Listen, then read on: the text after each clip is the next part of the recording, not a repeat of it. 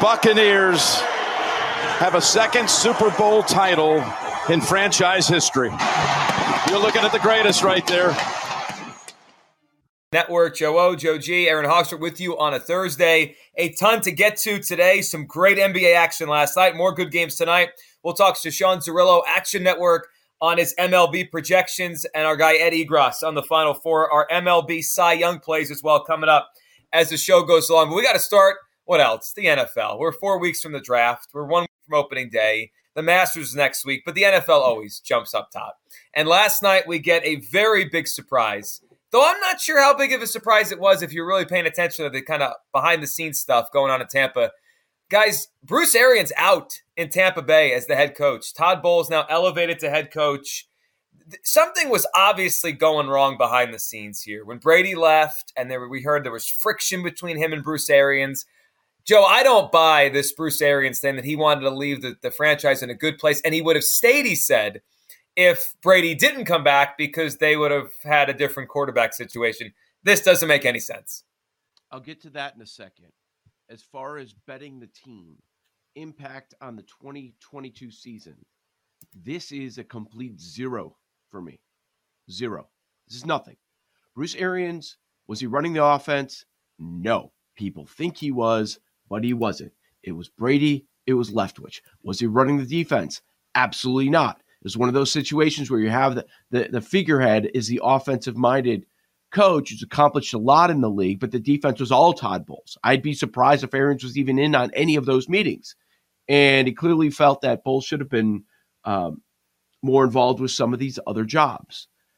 Yes, it's a little too convenient for the succession plan to come out at this point. But I will say, I think it's a little bit of column A and a little bit of column B. I don't think Selection Sunday, it, it, Brady's return was contingent that Arian steps down, and we've got the TV show Succession going on with the Tampa Bay Buccaneers. I don't think that was going to happen. No impact on the season for me. I understand why it's a story because the head coach makes some of those big in-game decisions, but it's not going to put me on or off the Tampa Bay Bucks in any way. It, man, was that an interesting storyline, though. It really was. And we have seen this in the past where coaches know they're going to leave. And I, I don't really buy that that is going to coach one more year the whole time. But coaches know they're going to leave, but don't make the announcement until there's no possible way for the team to go find another. We saw with Wisconsin Badgers. I mean, completely sure. different scenario, but we've seen this in the past. Like, I want my guy to get this job, and I'm worried that if I retire, if I resign right now, my guy's not going to get the job that he so rich, richly deserves. And maybe that was part of it. Maybe that was part of it. I, I think it's a little bit of both. I really do. Aaron, what was your reaction? Arians out in Tampa my first reaction was like, we saw this coming because right after the season ended, Bruce Arians was making all these sideways comments and he wasn't holding back. You could tell there was friction. Remember? I mean, we talked about it on the show. He was like, yeah, Brady gets all the credit, but it wasn't just him on the team.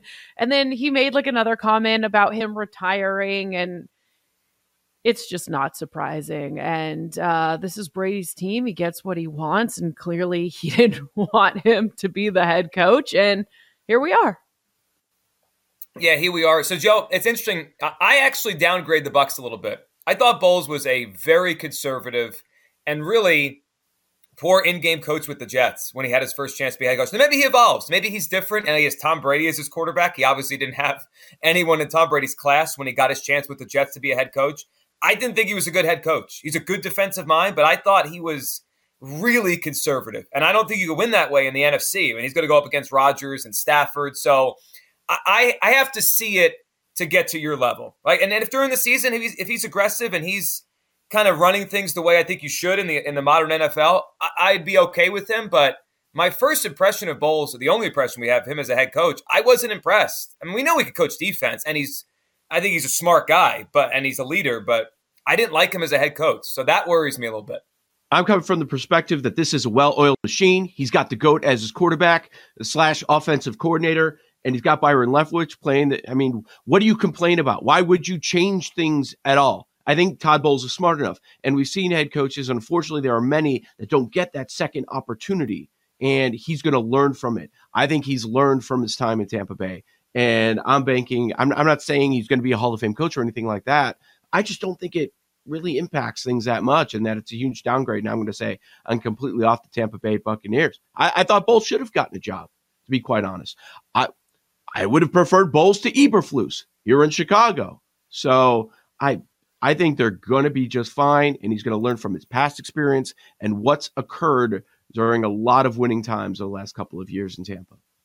I wonder, Aaron, if we get more on this story, the, the behind the scenes, the the drama here, because it's there's something weird. Remember, uh, Arians at the combine talk about some people just want to he- hear their name in the news and be out there. Yeah. Like, yeah, but at there's the something. same point, like Tom Brady put Bruce Arians on the map. You know, I mean, I feel like uh, no matter what's going on between them, uh, you know, it's kind of like how he's been able to elevate Gronk's career. Being attached to Tom Brady, it's not like he got kicked to the curb. He is now in the front office. So I don't know. Uh, No matter what's going on, I still think he should be a little bit grateful to Tom Brady and what he's been able to do in terms of his name and reputation, winning a Super Bowl.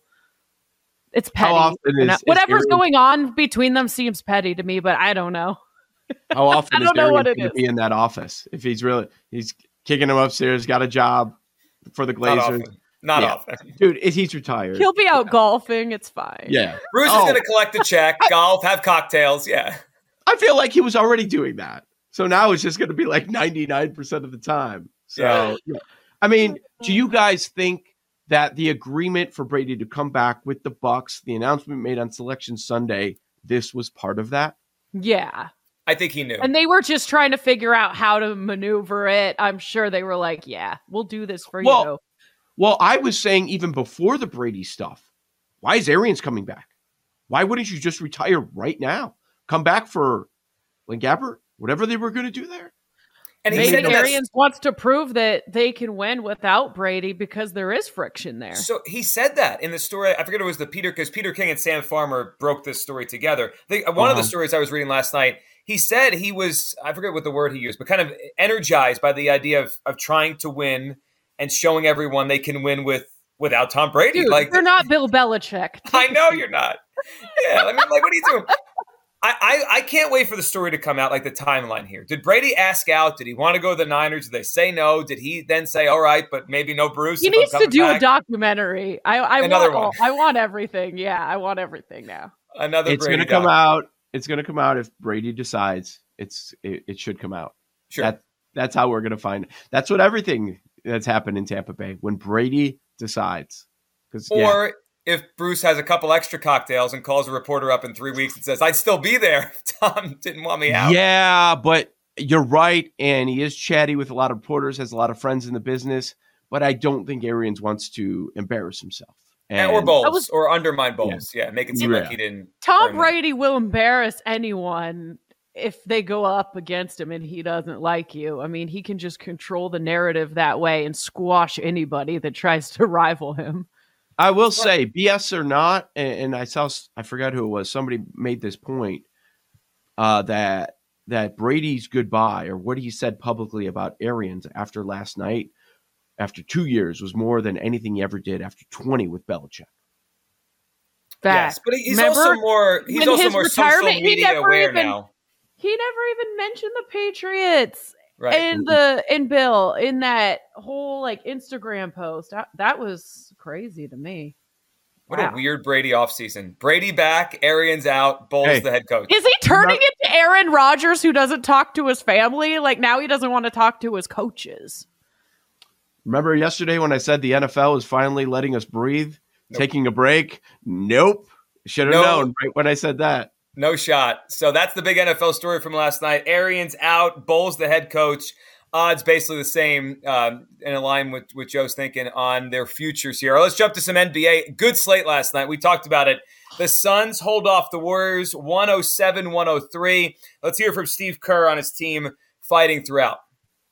Love the competitiveness. It was a great performance um, in terms of our defense and our energy and um, just the um, the fight from from start to finish. We just couldn't couldn't close the game, couldn't finish it out. But I think the main thing we, we can come out of that game and recognizing our team. That's, you know, that's our team. Um, so it's a great sign. And, and that's what it needs to look like uh, from here on out, but with a little better decision making offensively. And uh, we go from there and we got a chance to, to be really good. It's interesting hearing Kerr switch the tactic here. You, you heard that? That's he's speaking as if they're and they are an underdog now. Mm-hmm. Two months ago, three months ago, they were on even footing. These two teams. Now it's like, well, listen, we fought. We fought against the best. He call them the best team, but they're obviously the best team. That was an interesting tactic. Like, hey, we could play with those guys, which tells you how much Kerr's thinking he's got to change things as we get to the playoffs. They're the four now. They fell to the four seed. Like that's been the storyline here, much of the second half for the Warriors. How much are they actually going to tumble? By the way, last night, Bridges on the line, one second left, misses one, hits the second one. If he makes the first free throw, they cover. They cover the four and a half. Phoenix does. It dropped to four at one point, so it was a push in some places, but the four and a half, you're right, that was it. Betting the NBA is so hard, man. These sides, no matter what the score is in the middle of the game, you see a 30 point lead, it doesn't matter. At the very end, you are going to be very, very sweaty. You are. So the Suns win at 107 103. Don't cover the four and a half. And Joe, you mentioned it. Joe just mentioned that the um, the Warriors have dropped to four. That's because the Mavericks won again last night. Luka was incredible. Let's hear a little bit about that Mavericks win last night over Cleveland. And in this case, Dallas gets the ball to Luka, and you know what's going to happen. Yeah, I mean he he does a great job at playing, you know, at the right tempo and the right speed. Uh, he doesn't allow you to speed him up, but tonight it was a pick your poison because his teammates were making shots, you know, also. And he does a great job of finding them and setting them up. And I think they do a really good job of moving the basketball out of whatever action you put, you know, Luka in. And I think he, he's a wizard with that ball in his hands. Uh, it makes it really difficult on you. Nah, we deep, man. Everybody, everybody love playing with each other. You know, we got a, you know, uh, our best player love passing the ball, so it's just contagious. Aaron, your guy Luka is on fire right now. I mean, he's just he's carrying that team, and they're playing incredible defense. They they look excellent right now as we head towards the playoffs. I love it, and I'm going to see Luka tomorrow when You're they to the come game? to Washington. Yep, I'm going to the game. Got to support my MVP ticket. Go see Luka up close All and right. personal because I am not going to see the Wizards. Let's not get it twisted. I even had a hard time finding a friend to go with me because everyone's like the Wizards suck. I don't want to do this on a Friday night. Finally, I found someone, so we are going. But I'm excited. Um, looking forward to it. I haven't been to a game all year, so it'll be fun. You know what the Mavericks are, Joe, and they're not getting the same hype. They are the Celtics of the Western Conference. They were sixteen. Ah, They were sixteen and 18. Gee, love the comp. They're thirty-two and eleven since being sixteen and eighteen. Thirty-two and eleven over the last forty-three games. I mean, that's New head coaches. Yeah. right. It took a little while. Play good defense. One star scorer. I mean, Brown is better than whoever we think the second best scorer in Dallas. What are is, the but- Mavericks to win the West? 14 to 1. Glad you brought that up, Aaron. Um, so You know, I am a better now, so I am thinking.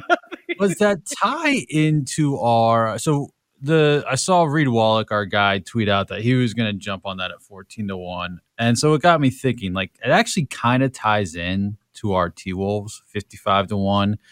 If they so if they match up in the second round, like again, T Wolves have to get out of the 7-2 at this point. Mavs get out of the 3-6. You're free you're you're good till the finals, and then you're hedging once you get there against whether it's the Suns or whoever else. How confident are you that they're the three? uh, you're playing on them being the three, which Yeah. ironically enough, they're going to be playing the, as if the season ended today. They're playing the Jazz, which that looked like the four five matchup like a week ago. So they're probably going to end up playing the Jazz either way. Which the Jazz look dead. Like the Yeah. Jazz might be in trouble. Five losses in a row, under 500 on the road. They've been pretty, it's pretty rough in Phoenix. And now I'm seeing like Utah. articles about trading Donovan Mitchell this offseason to get a haul back like they did with uh, Deron Williams. Yeah. Well, they're done. It's they know it's not working. It's not going to work. Like, and once they vocalize that to us, like, imagine what it is internally. It is Right. a wrap with them. They they are the ultimate fade. So it's interesting. Back to your original question, Joe. Like, Yeah. Or and less confident. Like obviously, big. You know, they got to the three last night. The Mavs did, but the Warriors. That might be one of the better games they played. And if they play like that down the stretch, they will lock in that three.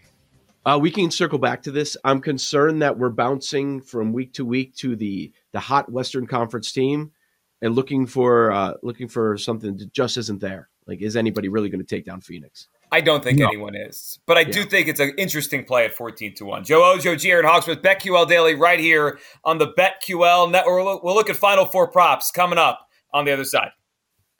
These Joes are helping you bet like a pro. It's Joe Ostrowski, Joe Gilio, and Aaron Hawksworth on BetQL Daily from BetQL.